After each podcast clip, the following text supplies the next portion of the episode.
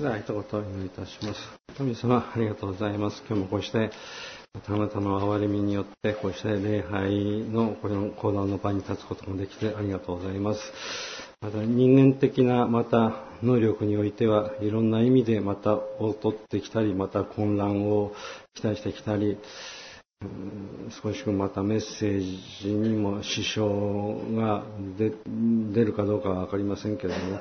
あなたの憐れみがこの相談この講談に注がれることを信じたいと思います。どうぞあなたがお答えくださいますようにお願いいたします。イエス様の御名によって信じてお祈りいたします。アメン平家はなぜ、えー、壇ノ浦の海戦で、え、源氏に敗れたのか。まあ、旧約聖書の中にも戦闘の場面があるが、なぜ一方が勝ち、一方が負けるのか、理由を、まあ、正さずにはいられない。戦というものは、両軍の力が拮抗している時に、えー、始まるもの。少なくとも指揮官は自分の方が勝てると思った時に始まるもの。みすみす負けると分かっていて戦うケースはないとは言わないけれども、むしろ例外的だろう。にもかかわらず、一方が圧倒的な勝利を収めたりすると、なぜかな理由を正さずにはいられない。ダビデとソロモン、この二人の天才的な逃走者が死んだ時、統一されていたかに見えた、イスラエル、統一されたかに見えた王国は、所詮はダビデとソロモンに寄りかかっていた部族たちの脆い集合でしかなかったことを露呈した。特にソロモンの死はイスラエル統一王国の終焉を告げるものであった。イスラエルがはっきりと北と南に分かれたとき、それまでも王国内にしばしば存在していた反目、睨み合いは急速に北と南の憎しみとなって現れた。エルサレムを首都とした南のユダ王国は、何と言ってもエルサレムを中心とした神殿の土地、礼拝の国であった。北イスラエルは南ユダを憎みながらも国境を越えてエルサレムの神殿を目指し礼拝に赴くだろう。まあ、北の民がこっそり南に礼拝に行くぐらい、そんなことは良いでもないか。ところが北の王、ヤロブアムは、側近と相談し、純金の牛の像2頭を鋳造し、ベテルとダンに安置した。そして北の王ヤロブアムは布告を出し民に訴えた。見よ、イスラエルの民たちよ。礼拝のためエルサレムに登ることはもはや不要となった。北イスラエルに敵対するレハブアム王の支配下にあるエルサレムに我らはもはや縁はない。見よ、ベテルとダンに我らは我らの礼拝すべく神の像を築いた。北イスラエルの民は黄金の牛の前に進み出て喜びに湧いて受け入れた。北と南の間に紛争は絶えることなく深まりこそすれ静まる気配はなかった。南はエルサレムを首都としダビデ王の血筋が王となった。北はしばらくは首都も定まらず、政情も不安定であったが、やがてサマリアが首都となった。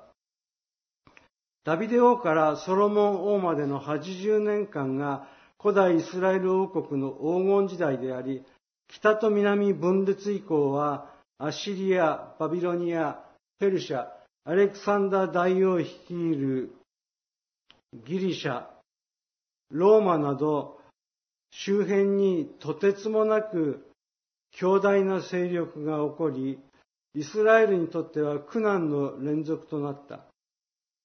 まず紀元前722年に北王国は滅亡し、二度と歴史上に姿を見せなかった。この時、敗北した北の民がシルクロードを渡って日本に逃れ、イスラエル十部族が日本民族のルーツ、起源となったとの、まあ、陳説もあるが、私はその方面にまあ詳しくはないので、まあ、口は閉ざそうと。だが、一般的には、北イスラエル十部族については、アッシリアに滅ぼされ、二度と歴史上に姿を現さなかったとするのが定説である。ところが、南のユダ王国については、大いに事情が異なることとなる。南王国はバビロニアに攻められ、紀元前597年と紀元前586年、二度にわたってエルサレムは炎上し、神殿は崩壊する。南ユダ王国の滅亡であった。大勢のイスラエル人がバビロンに連れて行かれた。いわゆるバビロン捕囚である。50年後にペルシャのクロスによって捕囚は解かれ、イスラエル人は帰国を許される。エルサレムの神殿も少しずつ修復され、第二神殿が作られ、ヘロデ大王の紀元前40年に一旦はイスラエル王国を再建するが、これも分裂の後、西暦70年に第二神殿がローマ帝国に攻められ炎上崩壊。イスラエルの民はよりどころとなる国を全く失ってしまう。再び彼らが国を持つまでには、1948年、国連によって承認されるイスラエル共和国の建設を待たなければならなかった。つまりイスラエル人は紀元70年、ローマ帝国に滅ぼされて以降、ほぼ2000年の長きにわたって世界の各地に散り、それぞれの土地で血筋を連綿と残し続けた。その間パレスチナはトルコの支配下に置かれた時期が最も長いが、この地域にはアラブ系の住民も多い。2000年間イスラエル人の国は存在せず、そこには多くのイスラム教徒が住み着いていた。中東問題。あそこはアラブの領土だ。イスラエル人なんか、もうとっとと出て行けと叫ぶのは、この辺りの事情を踏まえてのことである。まその気持ちもわからないでもない。一方、イスラエル人に、イスラエル人にしてみれば、二三千年前は確かに俺たちのものだった。旧約聖書にちゃんと書いてある。中東紛争の延々は誠に古く、まあ、太平洋戦争の記憶さえ薄れがちの大和民族には、こう、難しいな、首をかしげたくなってしまう部分が多いのである。レハブアム王在位の南ユダ王国で悪い出来事が起こった。レハブアム、悪い出来事が起こった。南の首都エルサレムに突如、ファラオは死者、エジプト軍がなだれ込んできた。エルサレムの攻防戦を突破して、エジプト側が勝利したのだ。神殿の財宝、一切合切を奪い取って風のごとく立ち去った。ユダ王国は呆然とした。南にとって外的に敗北するなど、ダビデ王以来絶えてないことであった。エルサレムが異教の王に荒らされるなど、ついぞ聞いた試しもなかったではないか。エジプト死尺王の侵入は、やがて来たるべきもっと大きな災難の前区、前触れなのではないか。その大きな災難が訪れようとしていた。場面はエルサレム、宮殿の内部、ユダヤ人を統治していた女王アタルヤはフェニキア人の神、バールの崇拝者である。アタルヤの息子はアハズヤ王であり、息子のアハズヤ王がエフーに暗殺された息子の訃報が宮殿に届くと、母アタルヤは我が子の死を嘆く前に、時至れりと密かに渡った。アタルヤ自らが王位に上るチャンスが思いがけなく到来した。自分の権力を確保するため、あ、すいません。自分の権力を確保するため、後継者候補の王子たち、孫たちを次々に虐殺させた。宮殿内宮殿内はたちまち集団屠殺の場となり、容赦ない剣に貫かれて死んでいった。王位継承の資格を持つすべてのものを抹殺しようと、魔女のごとくになって孫の王子たちを虐殺させた。聖書の世界では、アブラハムからダビデへと続いた血筋は特別な意味を持っていて、やがてメシア・キリストも神の子ながら、この系列、血筋の中から誕生する。アタルヤの王子虐殺により、ダビデの子孫は永久に失われ、同時に救い主キリストの出現の希望も失われたかに思われた。しかし、一人の孫、王子が殺戮を免れていた。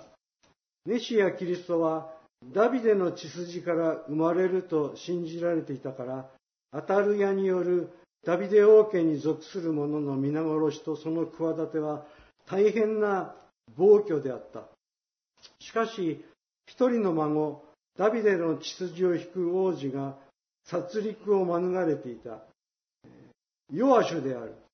ヨアシュは大祭司ホヤダとその妻エホシバによって助けられ、6年間主の宮にかくまわれて育てられていた。こうしてアブラハムからダビデへと続く血筋が守られていく。第二列王記22章の10節11節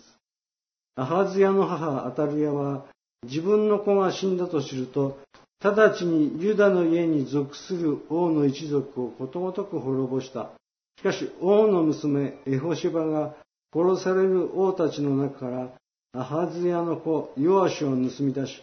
彼とそのウバーを寝具をしまう小部屋に入れた。こうしてヨラムの王の娘、妻子エホヤダの妻エホシバは、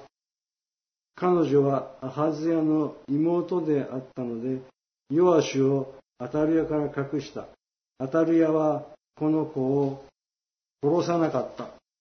ヨアシュをかくまい育てた大祭司エホヤダは、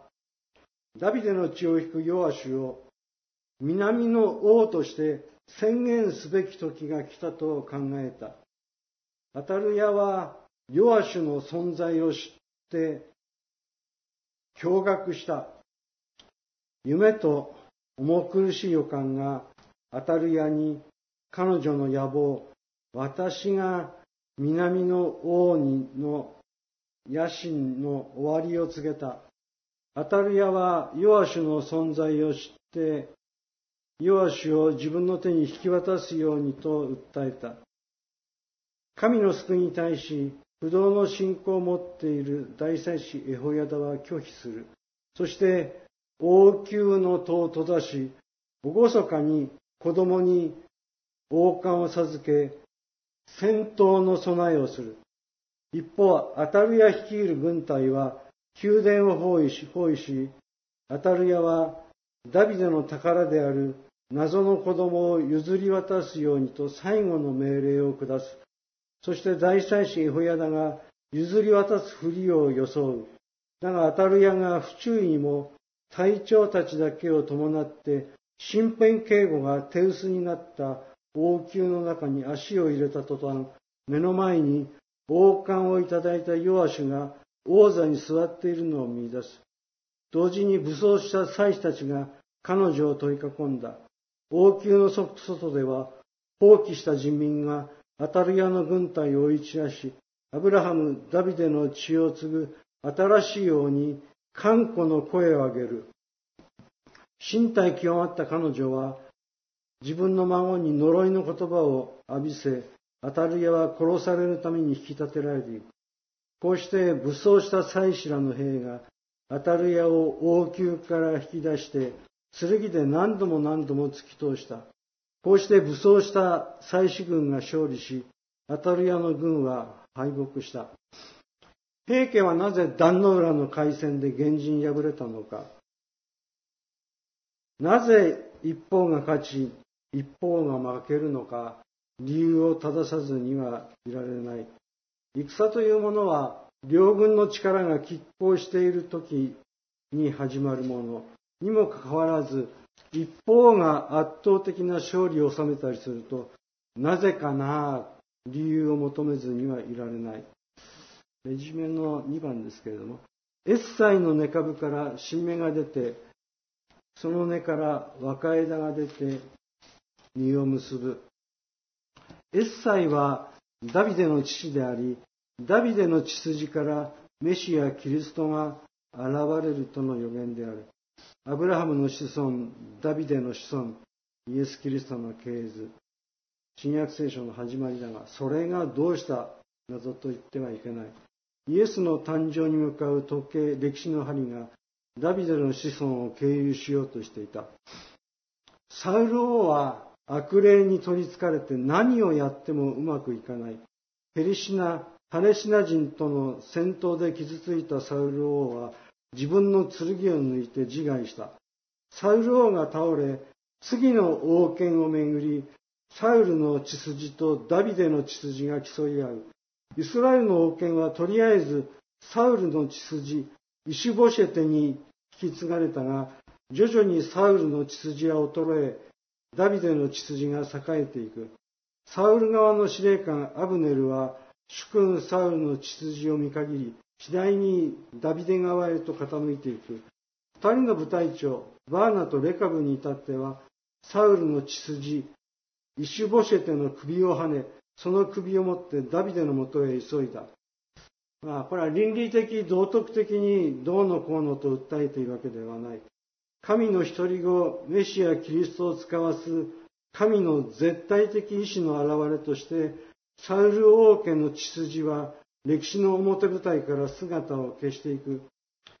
歴史や人生にもいくつかの岐路、分かれ道がある。ただどんな英雄の力でも変えられない歴史の意志、神の意志があるのも本当である。神の意志が自分の人生と交差しようとする瞬間の持つ意味は大きい。歴史の意志が自分の人生と交差する瞬間、それは洗礼式だろう。洗礼式の度思うことがある。本当に洗礼を受けるのか。これからは自殺も離婚もできなくなるんだぞ。あのイエスという男から永遠に付きまとわれるんだぞ。お前さんが突き放しても突き放しても、後ろからとぼとぼついてくるぞ。結局、向こうもお前さんを捨てないが、お前さんだって結局あの男を捨てられなくなるんだぞ。人生にはそれこそ数限りないほどの岐路が転がっている。とりわけ誰かとの出会いには、ただ一言話しかけたどうかで決定的な差異が生ずる瞬間もある。どんな人でも自分の過去にいくつかのそんな瞬間を背負っている。取りこぼした過去がどんなものであったか、もとより知る知るすべもない。女性は男性との出会いによって一生支配される度合いが一層深いだけにこうした瞬間の持つ意味は大きいだろう。人間はそんな取り逃がした過去を自分のたどり損ねた道をもう一度今に戻してみようと試みるのかもしれない。別の道に行っていたら、まるで図柄の違う人生があったかもしれないと考えたり考えたりするのかもしれない。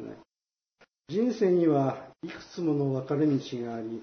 その都度一つの道を選んで今日に至っている。選ばなかった別の道を行っていたら、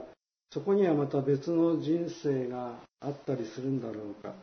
だからあっちの道を行っていたら、俺の人生はどうなっていたのかなと、まあ、ついつい考えたくなってしまう。カルタゴの英雄ハンニバルがローマを破っていたら世界史は随分変わっただろうな。大国ローマを散々苦しめ、勝つチャンスは大いにあった。だがハンニバルは停戦協定の道を選んで、それが命取りとなってしまった。ハンニバルがローマに勝っていたら、古代最強の国家、ローマ帝国は成立していなかっただろうし、ローマ帝国が成立していなければ、キリスト教を国教としたローマがなければ、キリスト教はどのように、まあ、布教していっただろうか。歴史にも、まあ、そして私たちの人生にもいくつかの岐路があり、別の道にあの時行っていれば、まるで図柄の違う人生、歴史があったかもしれない。でも本当にそうなのか。確かにローマ帝国はなく、カルタゴ帝国があったかもしれない。だけど、イエス・キリストは絶対に生まれ、キリスト教は広がり、それが歴史の意志であり、神とは歴史の意志とは違う因子は歴史の舞台から消えていく。アタルヤがそうであり、サイル王家の血筋、一周ボシェテも消えていった。ローマ帝国ではなく、カルタゴ帝国があったかもしれない。だがイエス・キリストは必ず生まれ、地中海沿岸は同じような歴史をたどっただろう。ヨーロッパの平野には、ローマと似たような国が起こり、ナポレオンのような人物が出現し、まあ、細かい部分の組み合わせが違っても、人類は神の意志、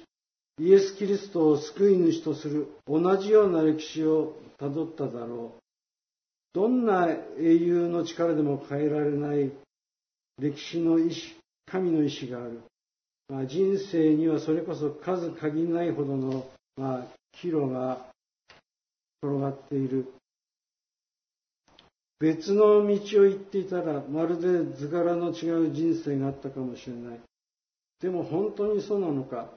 確かにローマ帝国はなく、カルタゴ帝国があったかもしれない。だけどイエス・キリストは絶対に生まれ、キリスト教は広まり、地中海沿岸は同じような歴史をたどっただろう。それが歴史の意志である。私も同じ人生をたどり、牧師になり、まあ、脳腫瘍に苦しみながらも、このメンバーで教会に集い、御言葉を語るだろう。それが神の意志であり、それ以外の人生にはあまり興味はない。一言お祈りいたします。神様、ありがとうございます。あなたの恵みに支えられて、しどろを戻るでありましたけれども、無事にメッセージをすることが終えることができて、心から感謝いたします。あの時別の道を行っていたらどうどどうだっただろうか、こんな病気にはならなかっただろうか考える瞬間もありますけれども、本当にそうなんだろうか。歴史にも、また個人の人生にも神様が与えてくださった、また絶対的な、また避けることのできない、また道があることを信じたいと思います。まあ、私自身もきっと、どこの分かれ道で、どの方向に行ったとしても、おそらくこうした病気で苦しみながらも、このメンバーで教会に集い、そしてまた御言葉をこうして、ここで語り続ける人生を歩むんだろうと。とりあえずそれ以外の人生には興味がないことを覚えて、これから感謝いたします。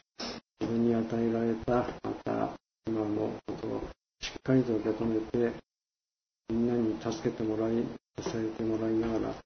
あなたの心を全うしていくことができるように導いてください。これからも、この教会をどうするか、いろんなことをとりあえずまた気にして考えなければならないような時期もまた考えておかなければならないと思ってますけれども、役員の人たちの力を借りながら、どうぞこの教会がますます栄えていくことができるように導いてくださいます。お願いします。イエス様の名によって信じてお願いいたします。